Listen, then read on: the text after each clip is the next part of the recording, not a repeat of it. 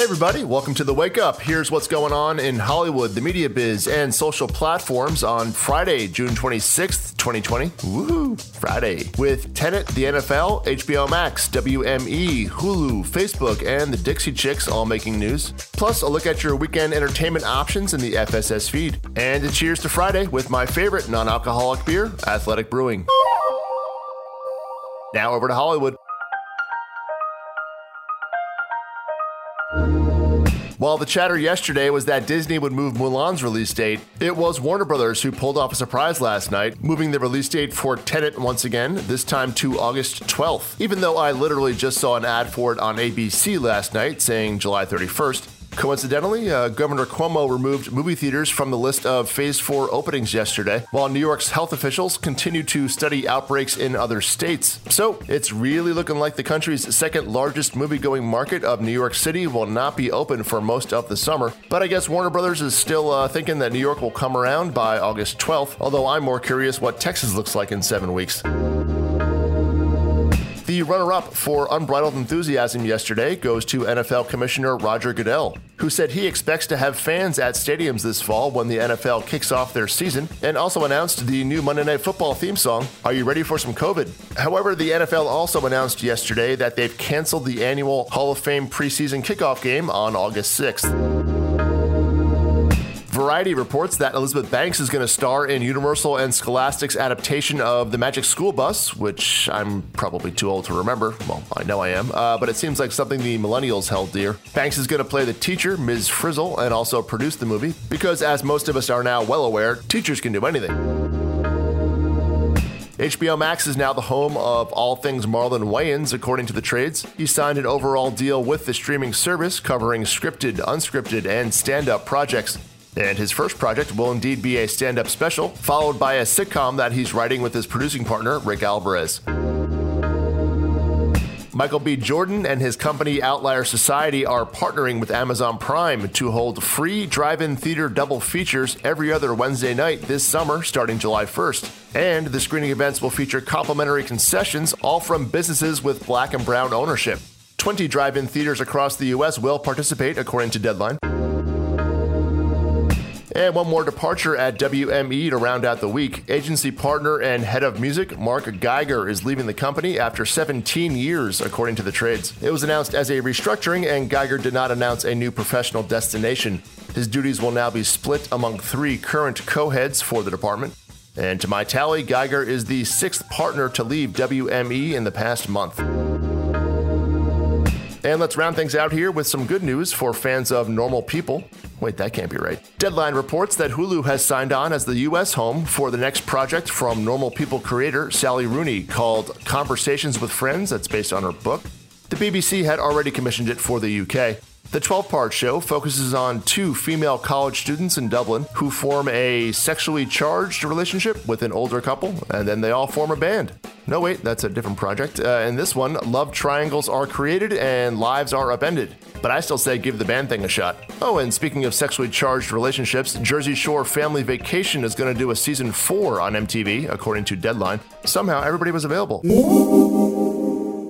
Up next in the media biz and social platforms. The Facebook advertiser boycott just got real. Disney takes the racism out of Splash Mountain. We take a look ahead at your weekend entertainment options with the FSS feed, and of course, today's pop quiz. What year did Jersey Shore first premiere on MTV? The answer after a break for a non alcoholic beer from Athletic Brewing. And it's Friday, going to be a hot weekend here in New York, and here's why I love Athletic Brewing. Whether you're out for a hike, a bike ride, a run, hell, even a swim in the hot sun, an ice cold Athletic Brew is the perfect drink to cool down with. Or if you're just laying out and getting some sun, drinking booze and sitting out in 90 degree heat in the middle of the day is never really a great idea. And you can drink them as fast as you want and don't have to worry about it. Or have two. Athletic's Golden Ale just has 50 calories. Go to athleticbrewing.com slash shop. They give you free shipping when you order just two six packs or more. Also, a nice bonus the Golden Ale is gluten removed, with under five parts per million for those of you who keep track of those things. They use all organic malts and they ship to all 50 states. Go to athleticbrewing.com slash shop and get your free shipping today when you buy just 12 beers or more. And the direct link is conveniently in the show notes. And look, if you want to send some to me, uh, just saying, this podcast is free.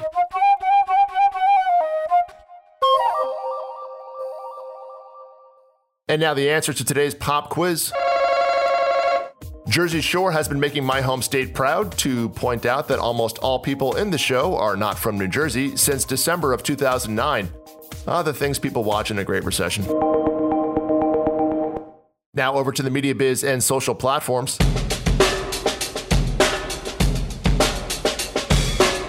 Well, as Ron Burgundy would say, the Facebook advertiser boycott just went up a notch. According to Ad Age, Verizon, who has the country's 10th largest advertising budget, is joining Patagonia, Ben & Jerry's, REI, and The North Face in the Stop Hate for Profit movement, pulling all of their ad spending from Facebook and Instagram until the platforms make changes to their hate content policies. Although Verizon's statement on the matter seems to be more, uh, we're going to withhold our money until you make changes so that our ads never appear next to hate content, rather than until you change your overall platform content policing policies. Facebook took in over $70 billion in ad revenue last year, so uh, still a ways to go here, but we'll see what moves Zuck takes to stop the inflow of these headlines and, you know, improve the platforms. Disney's going to retool their Splash Mountain ride, as the Moose Out Front should have told you. According to the trades, the ride will now be linked to their 2009 film, The Princess and the Frog, and not the controversial 1946 movie Song of the South. Yeah, that sounds like a smart call. And the Dixie Chicks will now just be known as the Chicks, losing their association with the Mason Dixon line. The change has already been made across all of their social media accounts, so you know it's for real. And they also cleared the change with an existing New Zealand band with the same name. Well, that was thoughtful. Their first album in 14 years comes out next month, uh, meaning the US Chicks, not the Kiwi ones. And the trailer houses were very busy this week, as even more were released yesterday. Links to all are in the show notes, of course. HBO dropped the trailer for their new documentary Showbiz Kids, which is directed by Alex Winter of Bill and Ted fame, which, well, it's basically what the title says about being a star as a kid. It features interviews with Evan Rachel Wood, Wil Wheaton, Jada Pinkett Smith, and Todd Bridges, among others. The docu, which is produced by Ringer Films, airs on HBO July 14th, and don't worry, I'll remind you. Next up is the latest Gerard Butler Save Somebody movie. This time out, it's his family. Oh, how nice. STX released the trailer for Greenland, where a comet heading to Earth breaks up into pieces that seem to keep on falling, thus causing Jerry to get his family to Greenland, where apparently we have bunkers. Huh. STX is going to release that one in August.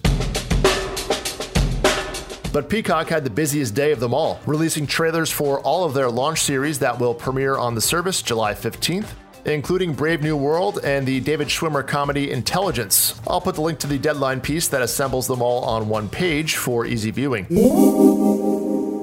Now let's take a look at the new entertainment options to enjoy in the Friday, Saturday, and Sunday ahead in the FSS feed. Universal has another theatrical release in your home or PVOD movie. This week it's the mostly well reviewed Jon Stewart political satire called Irresistible, starring Steve Carell and Rose Byrne, which is now available to rent for 20 bucks from your couch. This is the last scheduled PVOD release from Universal, although they really did quite an experiment, releasing an animated family film, a music themed drama, R rated comedy, horror thriller, and intellectual satire to get quite a feel for what people will or won't pay for at home. But I guess that's the perk of being owned by the country's largest cable company.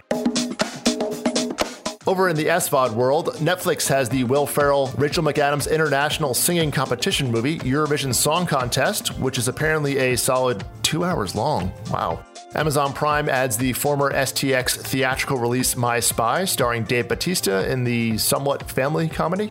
And HBO Max is doing their own extreme squeeze on the theatrical window, adding their Scooby Doo movie Scoob to the service this weekend, just six weeks after its PVOD release.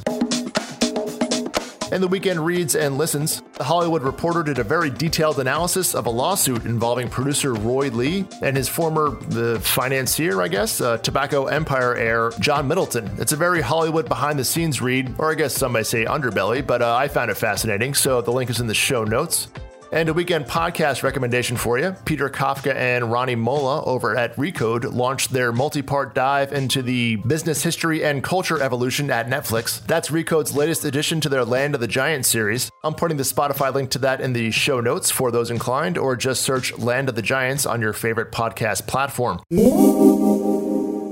And finally, on the TV, all the new stuff is on Sunday as HBO debuts a six part docu-series, I'll Be Gone in the Dark, which dives into the story of the Golden State Killer. That one airs at 10 p.m. Black Monday returns to finish out its COVID paused season, also at 10 p.m. on Showtime. Adult Swim has season 10 of Robot Chicken at 12:15 a.m. And 60 Minutes wraps up their extended season at 7 p.m. on CBS, followed by the BET Awards, which are also airing across pretty much all Viacom networks, and will include just announced performances by Public Enemy and Nas. Sorry, PE, but this podcast is straight out of Queens. Thanks for listening, everybody. If you listen to this on Apple Podcasts, uh, please go and give a rating, or maybe share the link on your company Slack. If anything, just to see if anybody reads your posts. Have a good weekend, everybody. I'll see you on Monday. Uh, uh. Now let's get it all in perspective. For all y'all enjoyment, a song y'all can step with. Y'all appointed me to bring rap justice, but I ain't 5 y'all know it's Nas, yo.